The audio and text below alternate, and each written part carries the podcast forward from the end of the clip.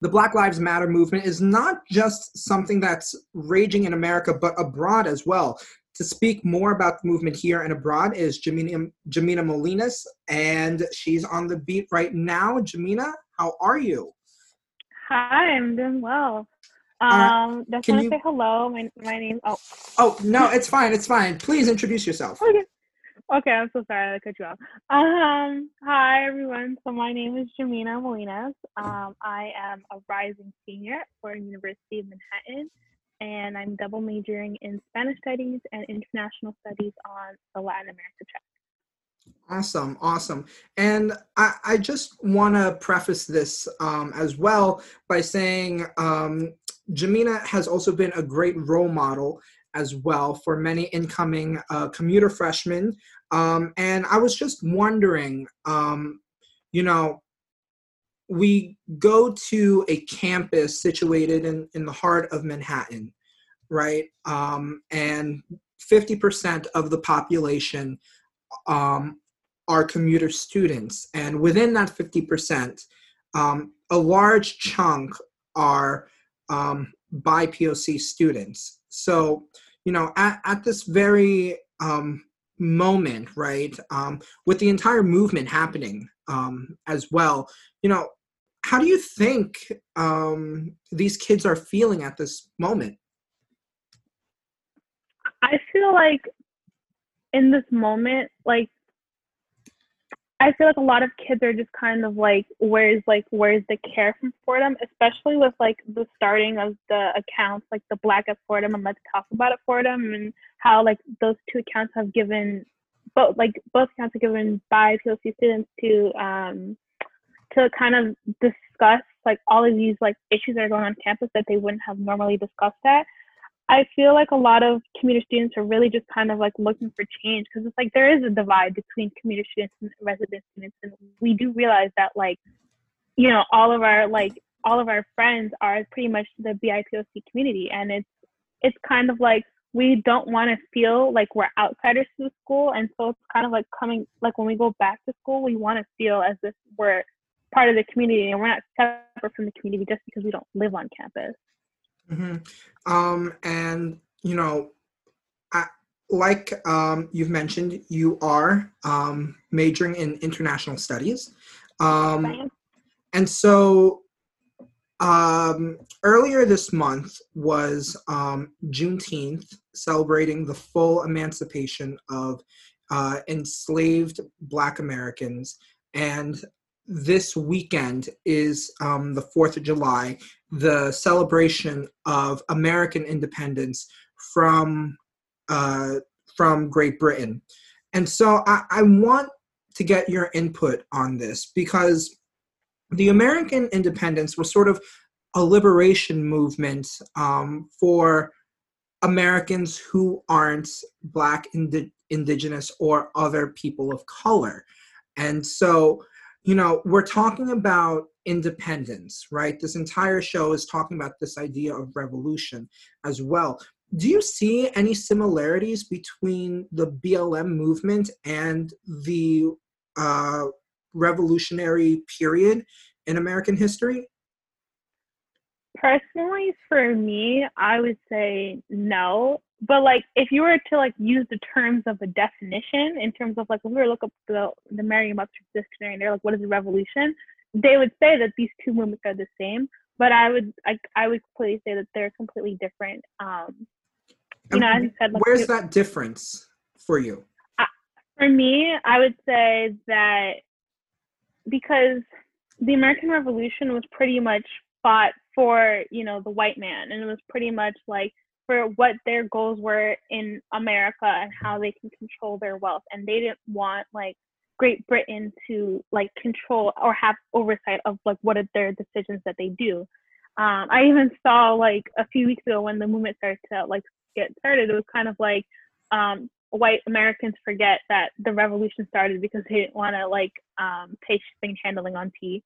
Um, but like all seriousness, but in all seriousness, I think it's just kind of like it wasn't fought for like the equality of all people. And as you said, it wasn't fought for the equality of black, indigenous, or other people of color. It was solely fought for the benefit of white men. And so these benefits have been preserved into law with the Constitution. So when it says like we the people or you know all men are created equal, it's really white men created equal. That's pretty much what it's saying.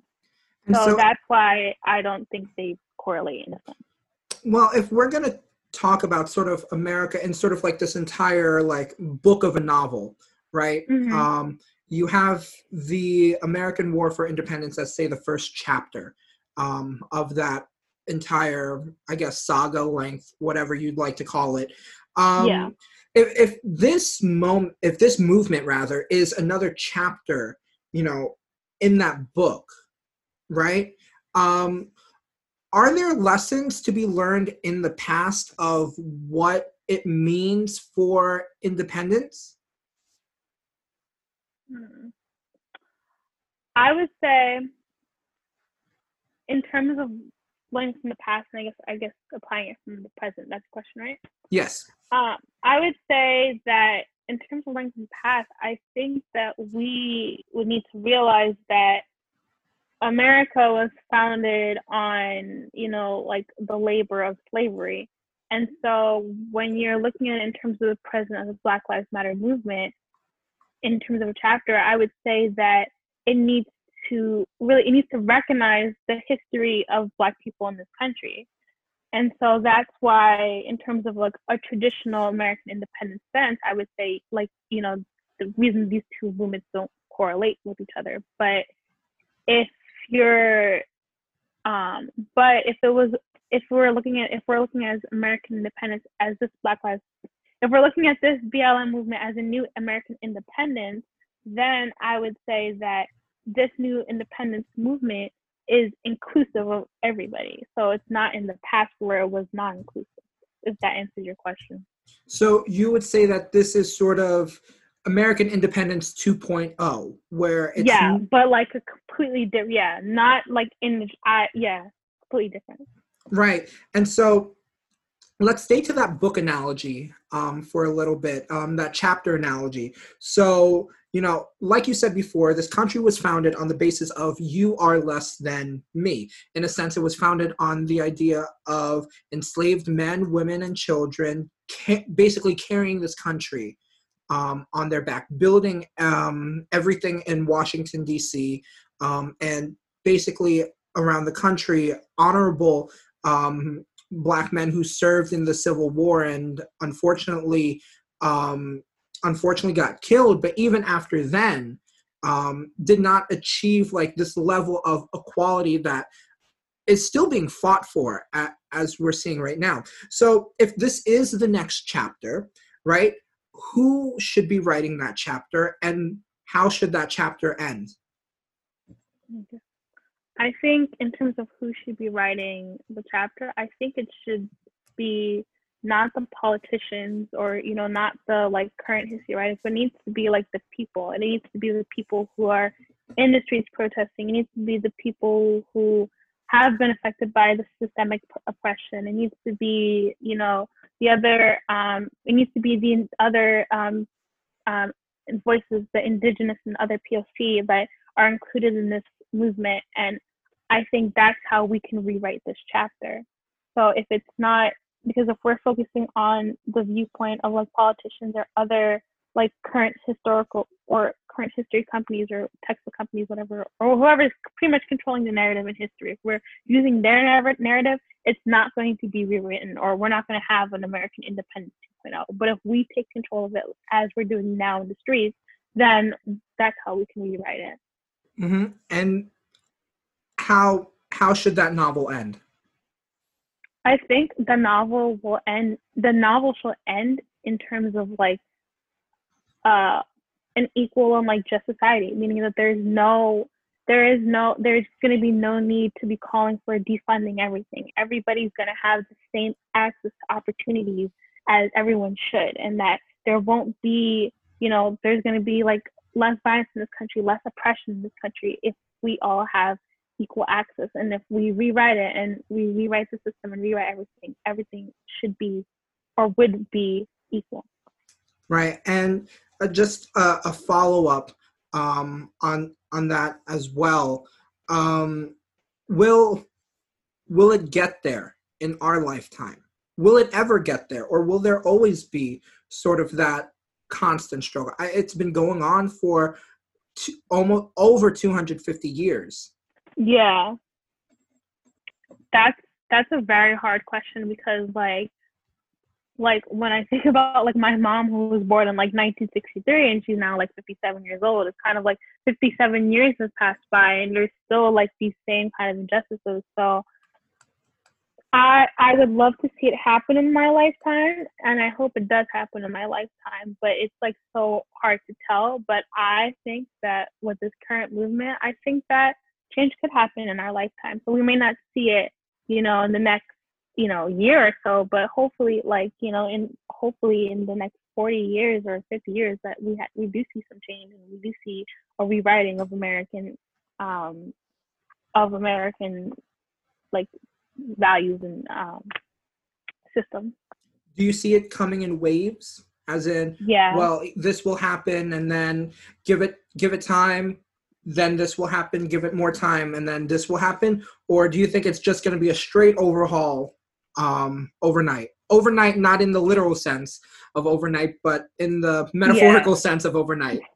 Yeah, I mean, I would love for it to happen overnight, but I feel like it will happen in like waves or different, um, kind of just different things. Like we'll start with one thing and then we're gonna move on to the next issue, move on to the next until like we completely like knock it down. So because of course it's kind of like with everything you do, you're gonna receive pushback. So it's kind of like I think it's like as long as you start with one issue and everybody comes to consensus of how this needs to be written and we're redone, then I think it'll come in waves until it comes to an eventual. And you know, it's not just in the United States where we're seeing um, this movement, um, the BLM movement. It's happening around the world right now, especially in um, Europe.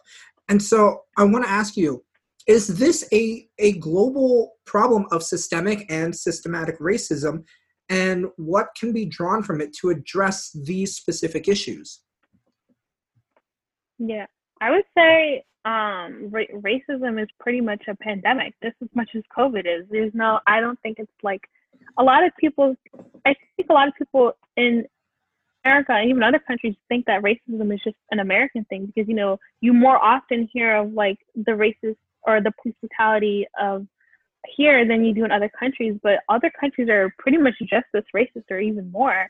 So I think that what can what can be drawn in terms of like how to move forward into like in terms of a global issue is that we need to recognize like all these countries need to recognize the role that they played in racism in terms of like especially primarily like America and you know European countries because they kind of spread their ideals into all of their former imperial imperial empires. And so that's why a lot of their current imperial empires have this kind of like carry these notions of racism because it's kind of like they carried it from colonialism.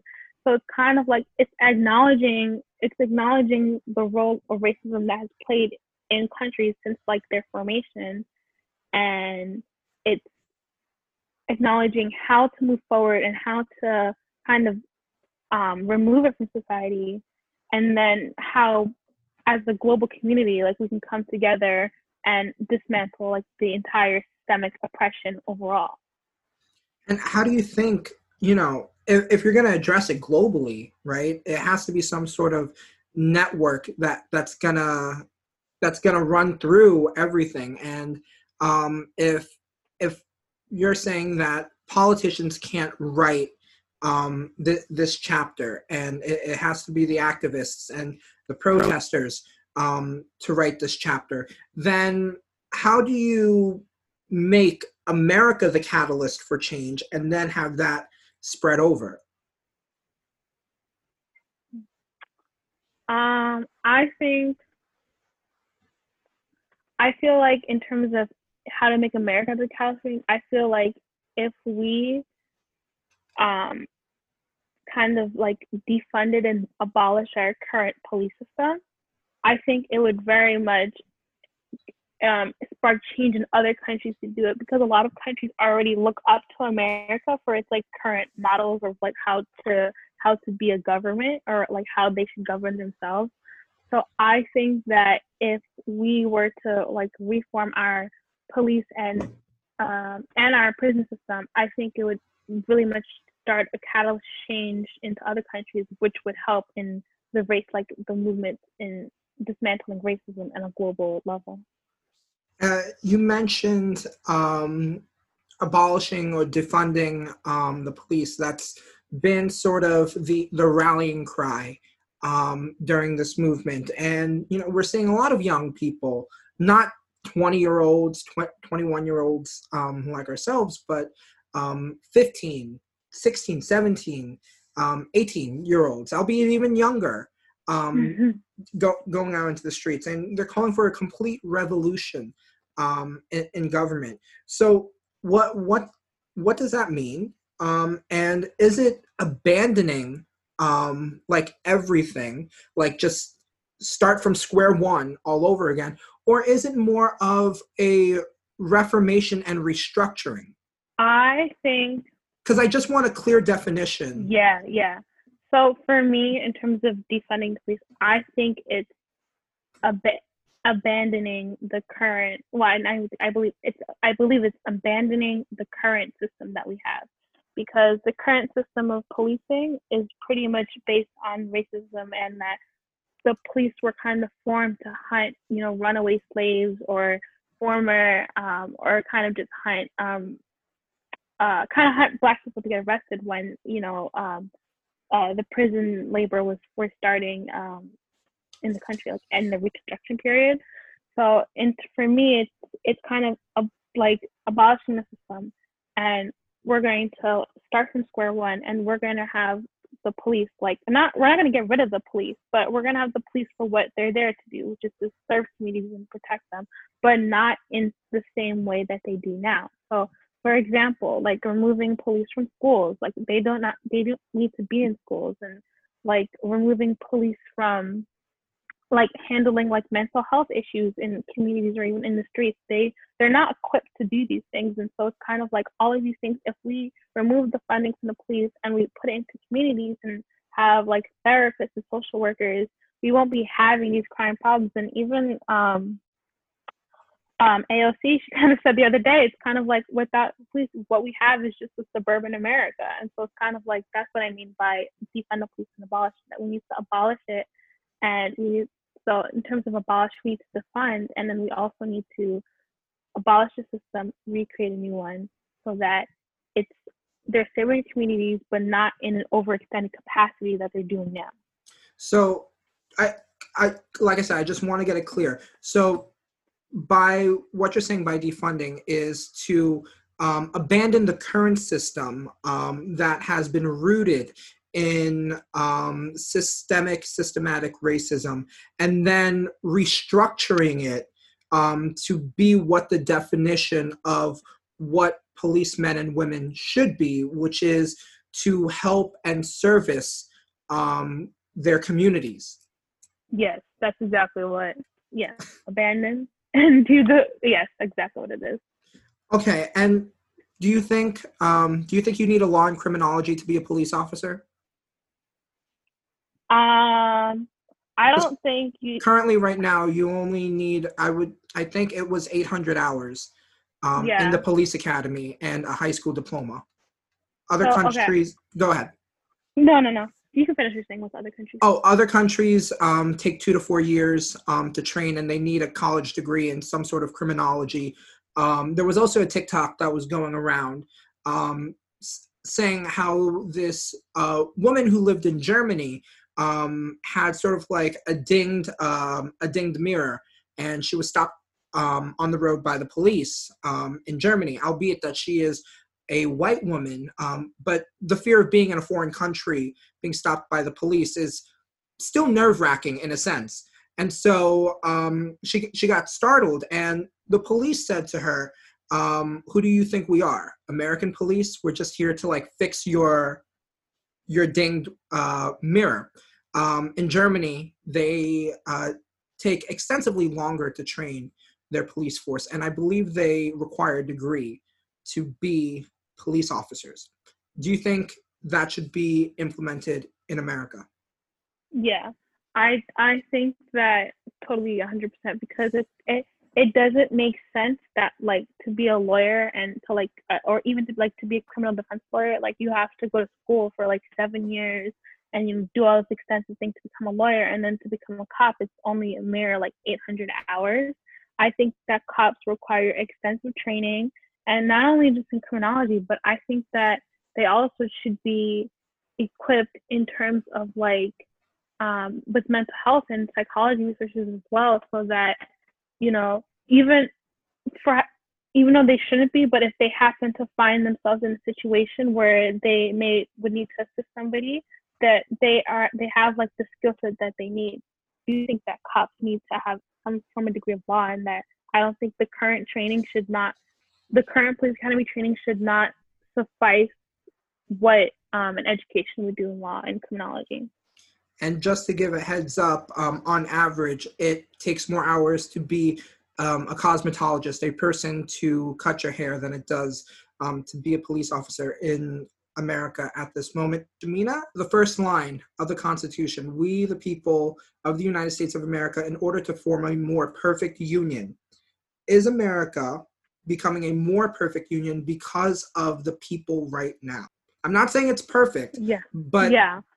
Um, is it on track um, to be a more perfect union?